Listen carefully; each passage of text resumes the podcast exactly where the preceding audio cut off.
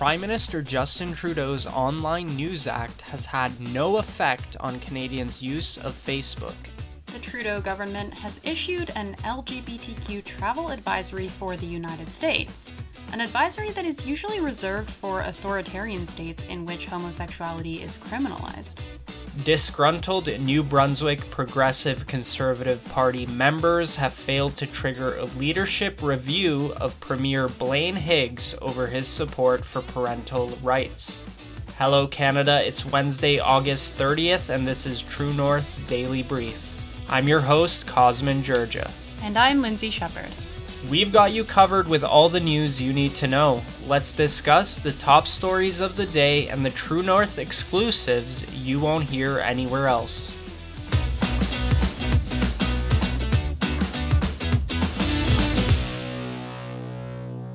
A recent decision by Meta to block news links in Canada in response to the Online News Act has not deterred Canadians from using Facebook, according to a recent data analysis. Facebook's daily usage by Canadians has remained roughly the same since the platform's parent company Meta made the decision to remove news links at the beginning of August.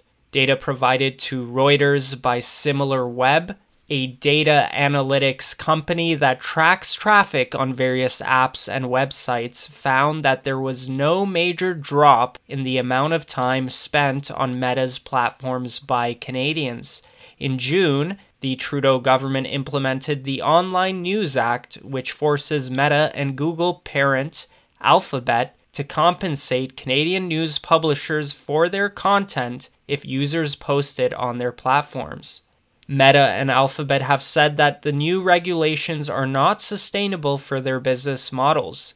As a result, Facebook and Instagram have decided to ban news sharing on their platforms altogether. Facebook claims that news accounts for less than 3% of content shared on their platform and provides no economic value for them.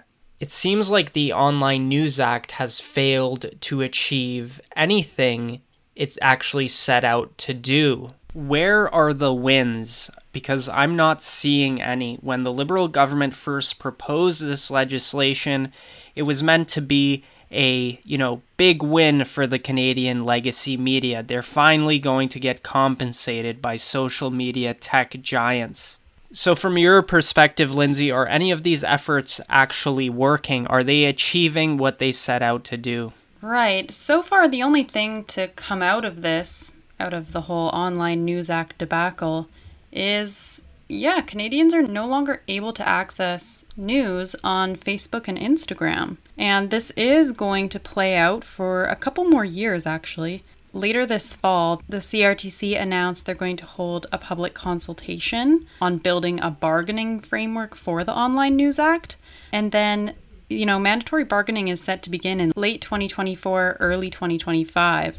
So we're going to be talking about uh, Bill C 18, now known as the Online News Act, for a while. Last week, on August 23rd and 24th, the media advocacy group Friends of Canadian Broadcasting they organized a boycott of Meta and Instagram, so they asked Canadians not to post on those platforms in order to protest yeah, for sure. There's so much spin going on right now, both in the legacy media and in some of the comments that are coming out of the Liberal cabinet. I think Canadians are waking up to the fact that this is all the government's fault. No matter how much they're going to say that, oh, you know, it's it's Meta that's blocking all the news. Well, actually, they were put in a position where they either had to abide by this legislation that was poorly written, or they will have to sign these agreements, these contracts with failing legacy media companies that aren't really generating revenue for these social media tech giants. The Trudeau government updated its travel advice and advisories for the United States on Tuesday, telling LGBTQ travelers that some states have enacted laws that might affect their visit.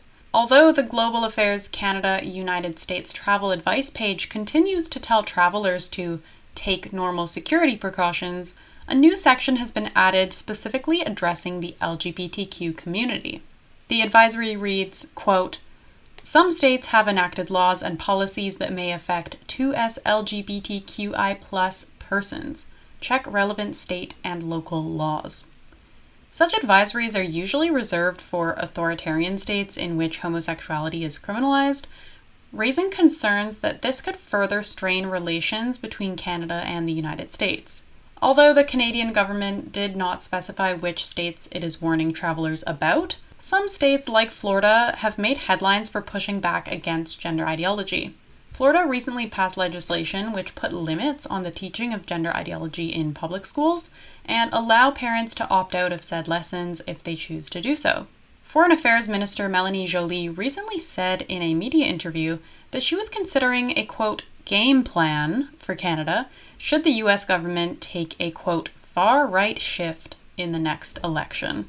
Cosmin, how are states like Florida harming LGBTQ people by pushing back against gender ideology in school? I don't think they are. I think there is a group of radical activists who like to make it seem like this is an attack on the LGBTQ community, but we know there are many people within that group who actually support some of these initiatives, particularly removing some of the ideological education aspects that have been embedded into the curriculum, trying to brainwash students, trying to convert them into these followers of this woke cult. I think when you sit down and actually look at some of these bills being written in the United States, they're very sensible, they're very reasonable, but we have a media and a group of very committed activists trying to make a mountain out of a molehill and demonize people who are willing to stand up for children's health and parental rights. Do you think this travel advisory will hinder our relations with the US? I definitely don't think the uh, Biden administration is going to be happy with this it's weird the liberal government has chosen to use foreign policy in recent weeks uh, to virtue signal essentially we saw Melanie Joly. As you mentioned you know talk about a game plan. It should the united states government become a far right authoritarian you know state? It's totally ridiculous. This is not how you conduct effective foreign policy with your biggest trading partner, but also your biggest defense and security ally. And this type of attitude, holier than thou attitude from the liberal government, extends to other things. We've seen it with the digital services tax. There's a dispute going on between Canada and the United States. Trade representatives are involved. So, Canada has decided to barrel ahead with this tax, despite the fact that other OECD countries have said we need to wait until negotiations are over. Yet here is Canada implementing this before anybody else and willing to make an enemy out of our foremost ally. This episode is brought to you by Shopify. Forget the frustration of picking commerce platforms when you switch your business to Shopify, the global commerce platform that supercharges your selling wherever you sell. With Shopify, you'll harness the same intuitive features, trusted apps, and powerful analytics used by the world's leading brands. Sign up today for your $1 per month trial period at shopify.com slash tech, all lowercase. That's shopify.com slash tech. Disgruntled members of the New Brunswick Progressive Conservative Party have failed to trigger a leadership review of Premier Blaine Higgs. As reported by the Canadian press, PC Party Executive Director Andrea Johnson said members failed to submit 50 valid letters requesting a review, including at least from 20 PC Riding Association presidents, which means Higgs will remain premier without internal challenges to his leadership. The push to oust the Higgs government came amid the premier taking a strong but controversial stance on parental rights. In June, the New Brunswick government announced changes to Education Policy 713, which, among other things, require that children under the age of 16 receive parental consent before they can officially change their name or pronouns at school. The policy change outraged trans activists, supporters of gender ideology, and liberal politicians. It was also met with some opposition from within the party. Two PC cabinet ministers resigned over the ordeal, while some party members began organizing to have a leadership review. As previously reported by True North, several PC party executives believed the silent majority stood with Premier Higgs amid strong support in the province for his stance on gender identity. The Higgs government has doubled down on its support of parental rights and clarified that the name change policy applies to name use by teachers in the classroom as well. I think early on, when Premier Higgs was the first provincial leader to introduce such a policy, which I think is very badly needed in uh, Canada's education systems. There was a sense, an assurance in the legacy progressive media as well as, you know, liberal politicians that this issue was dead on arrival. But that's not the case, is it? We've actually seen Higgs survive a potential leadership review we know the polls are on his side.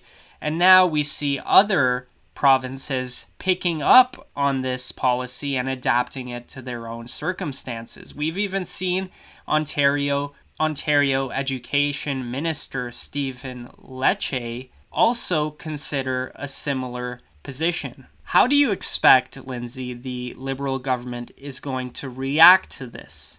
Because there's obviously a growing movement, there's growing legislative momentum. And I suspect many Canadians are on the side of these premiers. How is Trudeau going to respond to this moving forward? Well, Cosmin, back in June, uh, Prime Minister Trudeau said that the Blaine Higgs government was full of far right political actors inflicting cruelty and isolation on vulnerable people. But then, you know, a poll was released by secondstreet.org and the market research firm Leger, where we learned that 57% of Canadians agree with Blaine Higgs, with the New Brunswick Premier, and his stance on parental rights. So, I mean, we can only conclude that Trudeau thinks 57% of Canadians are far right. We know that Trudeau has no problem being divisive and demonizing people for political gain. Uh, we know that during the pandemic, he called unvaccinated people misogynists and the fringe minority with unacceptable views. So it's the same with this issue. He has no problem demonizing a group of people, and he'll probably continue to double down. He really has no interest in in unity or negotiating or finding common ground. Even though that was the title of his book, wasn't it? Alright, everyone, that's it for today, but don't forget to check in at www.tnc.news throughout the day for all the news you need to know. Plus, the Andrew Lawton Show will be live today at 4 p.m. Eastern Time. Thank you so much for tuning in. Don't forget to share our work with your friends and neighbors. And if you're able, please consider supporting independent media at donate.tnc.news. Take care, everybody.